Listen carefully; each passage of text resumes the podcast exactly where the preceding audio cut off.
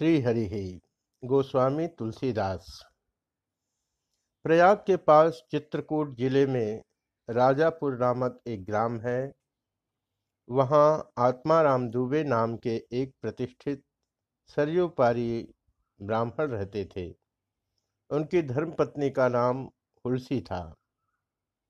संबत पंद्रह सौ चौवन की श्रावण शुक्ला सप्तमी के दिन अभुक्त मूल नक्षत्र में इन्हीं भाग्यवान दंपति के यहाँ बारह महीने तक गर्भ में रहने के पश्चात गोस्वामी तुलसीदास जी का जन्म हुआ। जन्मते समय बालक तुलसीदास रोए नहीं, किंतु उनके मुख से राम का शब्द निकला। उनके मुख में बत्तीसों दांत मौजूद थे। उनका डील डोल पाँच वर्ष के बालक का सा था। इस प्रकार के अद्भुत बालक को देखकर पिता अमंगल की शंका से भयभीत हो गए और उसके संबंध में कई प्रकार की कल्पनाएँ करने लगे। माता हुलसी को यह देखकर बड़ी चिंता हुई। उन्होंने बालक के अनिष्ट की आशंका से दसवीं की रात को नवजात शिशु को अपनी दासी के साथ उसके ससुराल भेज दिया और दूसरे दिन स्वयं इस असार संसार से चल बसी। दासी ने जिसका नाम चुनिया था, बड़े प्रेम से बालक का पालन पोषण किया। जब तुलसीदास लगभग साढ़े पाँच वर्ष के हुए, चुनिया का भी देहांत हो गया। अब तो बालक अनाथ हो गया। वह द्वार द्वार भटकने लगा। इस पर जगत जननी पार्वती को उस होनहार बालक पर दया आई। वे ब्राह्मणी का वेश धारण कर प्रतिदिन उसके पास जाती और उसे अपने हाथों भोजन करा जाती। इधर भगवान शंकर जी की प्रेरणा से राम शैल पर रहने वाले श्री अनंतानंद जी के प्रिय शिष्य श्री नरहरियानंद जी ने इस बालक को ढूंढ निकाला और उसका नाम राम बोला रखा। उसे वे अयोध्या ले गए और वहीं संवत पंद्रह माघ शुक्ला पंचमी शुक्रवार को उसका यज्ञोपवी संस्कार कराया। बिना सिखाए ही बालक राम बोला ने गायत्री मंत्र का उच्चारण किया, जिसे देखकर सब लोग चकित हो गए। इसके बाद नरहरि स्वामी ने वैष्णवों के पाँच संस्कार करके राम बोला को राम मंत्र की दीक्षा दी और अयोध्या ही में रहकर उन्हें विद्याध्ययन कराने लगे। बालक राम बोला की बुद्धि बड़ी प्रखर थी। एक बार गुरु मुख से जो सुन लेते थे, उन्हें वह कंठस्थ हो जाता था। वहाँ से कुछ दिन बाद गुरु शिष्य दोनों शुकर क्षेत्र, सोरो पहुँचे। वहाँ श्री हरि, श्री नरहरि जी ने तुलसीदास को रामचरित सुनाया। कुछ दिन बाद वे काशी चले आए। काशी में शेष सनातन जी के पास रहकर तुलसीदास ने पंद्रह वर्ष तक वेद वेदांग का अध्ययन किया। इधर उनकी लोक वासना कुछ जागृत हो उठी और अपने विद्या गुरु से आज्ञा लेकर वे अपनी जन्मभूमि को लौट आए। वहाँ आकर उन्होंने देखा कि उनका परिवार सब नष्ट हो चुका है। उन्होंने विधि पूर्वक अपने पिता आदि का श्राद्ध किया और वहीं रहकर लोगों को भगवान राम की कथा सुनाने लगे। संबत अठारह ज्येष्ठ शुक्ला तेरह गुरुवार को भारद्वाज गोत्र की एक सुंदरी कन्या के साथ उनका विवाह हुआ और वे सुखपूर्वक अपनी नवविवाहिता वधु के साथ रहने लगे। एक बार उनकी स्त्री भाई के साथ अपने मायके चली गई। पीछे पीछे तुलसीदास जी भी वहाँ जा पहुँचे। उनकी पत्नी ने इस पर उन्हें बहुत धिक्कारा और कहा कि मेरे इस हाड़ मांस के शरीर में जितनी तुम्हारी आसक्ति है, उससे आधी भी यदि भगवान में होती तो तुम्हारा बेड़ा पार हो गया होता। तुलसीदास जी को ये शब्द लग गए। वे एक क्षण भी नहीं रुके, तुरंत वहाँ से चल दिए। वहाँ से चलकर तुलसीदास जी प्रयाग आए। वहाँ उन्होंने गृहस्थ वेश का परित्याग कर साधु वेश ग्रहण किया। फिर तीर्थाटन करते हुए काशी पहुँचे। मान सरोवर के पास उन्हें काक भुसुंडी जी के दर्शन हुए। काशी में तुलसीदास जी राम कथा कहने लगे। वहाँ उन्हें एक दिन एक प्रेत मिला, जिसने उन्हें हनुमान जी का पता बतलाया। हनुमान जी से मिलकर तुलसीदास जी ने उनसे श्री रघुनाथ जी का दर्शन कराने की प्रार्थना की। हनुमान जी ने कहा, तुम्हें चित्रकूट में रघुनाथ जी के दर्शन होंगे। इस पर तुलसीदास जी चित्रकूट की ओर चल पड़े। चित्रकूट पहुंचकर राम घाट पर उन्होंने अपना आसन जमाया। एक दिन वे प्रदक्षिणा करने निकले थे।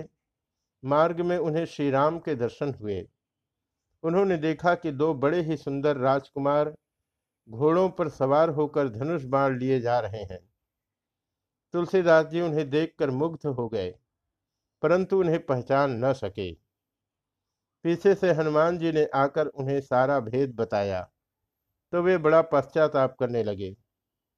हनुमान जी ने उन्हें सांत्वना दी और कहा, प्रातःकाल फिर दर्शन होंगे।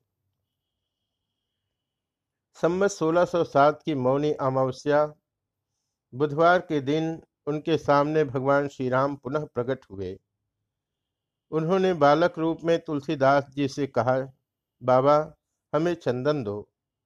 हनुमान जी ने सोचा वे इस बार भी धोखा न खा जाएँ, इसलिए उन्होंने तोते का रूप धारण करके यह दोहा कहा।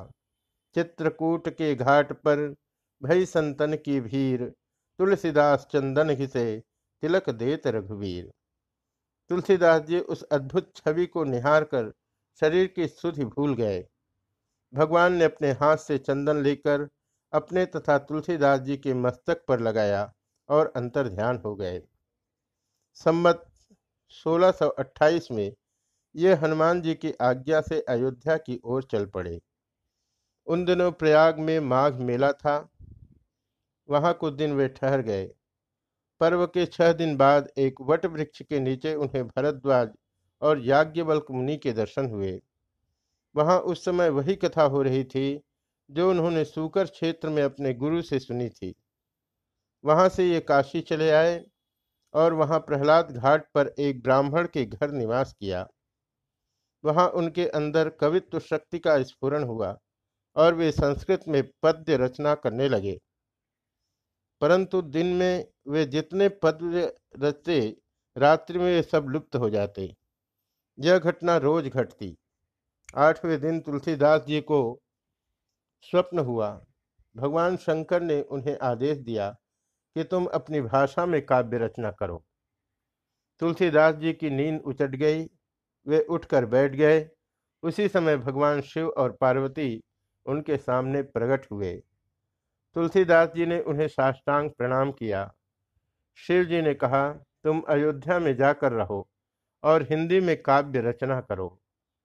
मेरे आशीर्वाद से तुम्हारी कविता सामवेद के समान फलवती होगी।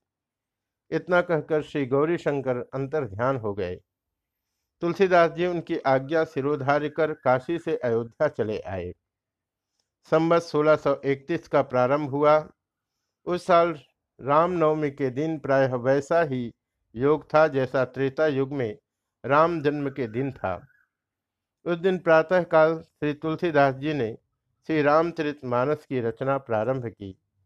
दो वर्ष, सात महीने, छब्बीस दिन में ग्रंथ की समाप्ति हुई। संबत 1633 के मार्गशीर्ष शुक्ल पक्ष में राम विवाह के दिन सातों कांड पूर्ण हो गए। इसके बाद भगवान की आज्ञा से तुलसीदास जी काशी चले आए। वहाँ उन्होंने भगवान विश्वनाथ और माता अन्नपूर्णा को श्री रामचरित मानस सुनाया। रात को पुस्तक श्री विश्वनाथ जी के मंदिर में रख दी गई। सवेरे जब पट खोला गया तो उस पर लिखा हुआ पाया गया, सत्यम शिवम सुंदरम। और नीचे भगवान शंकर की सही थी। उस समय उपस्थित लोगों ने सत्यम शिवम सुंदरम की आवाज़ भी कानों में सुनी। इधर पंडितों ने जब यह बात सुनी तो उनके मन में ईर्ष्या उत्पन्न हुई। वे दल बांधकर तुलसीदास जी की निंदा करने लगे और उस पुस्तक को भी नष्ट कर देने का प्रयत्न करने लगे। उन्होंने पुस्तक चुराने के लिए दो चोर भेजे। चोरों ने जाकर देखा कि तुलसीदास जी की कुटी के आसपास दो वीर धनुष बाण लिए पहरा दे रहे हैं। वे बड़े ही सुंदर, श्याम और गौर वर्ण के थे। उनके दर्शन से चोरों की बुद्धि शुद्ध हो गई। उन्होंने उसी समय से चोरी करना छोड़ दिया और भजन में लग गए। तुलसीदास जी ने अपने लिए भगवान को कष्ट हुआ जान कुटी का सारा सामान लुटा दिया। पुस्तक अपने मित्र टोडरमल के यहाँ रख दी। उसके बाद उन्होंने एक दूसरी प्रति प्रति लिखी। उसी के आधार पर दूसरी प्रतिलिपियाँ तैयार की जाने लगी। पुस्तक का प्रचार दिनों दिन बढ़ने लगा। इधर पंडितों ने और कोई उपाय न देख श्री मधुसूदन सरस्वती जी को उस पुस्तक को देखने की प्रेरणा दी। श्री मधुसूदन सरस्वती जी ने उसे देखकर बड़ी प्रसन्नता प्रकट की और उस पर यह सम्मति लिख दी। आनंद कानने यस्मिन जंगमस्तु लसी तरु कविता मंजरी भाति राम भ्रमर भूषिता इस काशी रूपी आनंद वन में तुलसीदास चलता फिरता तुलसी का पौधा है। उसकी कविता रूपी मंजरी बड़ी ही सुंदर है, जिस पर श्री राम रूपी भौरा सदा मंडराया करता है। पंडितों को इस पर भी संतोष नहीं हुआ। तब पुस्तक की परीक्षा का एक उपाय और सोचा गया। भगवान विश्वनाथ के सामने सबसे ऊपर वेद, उनके नीचे शास्त्र, शास्त्रों के नीचे पुराण और सबके नीचे रामचरित मानस रख दिया गया। मंदिर बंद कर दिया गया। प्रातःकाल जब मंदिर खोला गया तो लोगों ने देखा कि श्री रामचरित मानस वेदों के ऊपर रखा हुआ है। अब तो पंडित लोग बड़े लज्जित हुए उन्होंने तुलसीदास जी से क्षमा मांगी और भक्ति से उनका चरणोदक लिया। तुलसीदास जी अब असी घाट पर रहने लगे।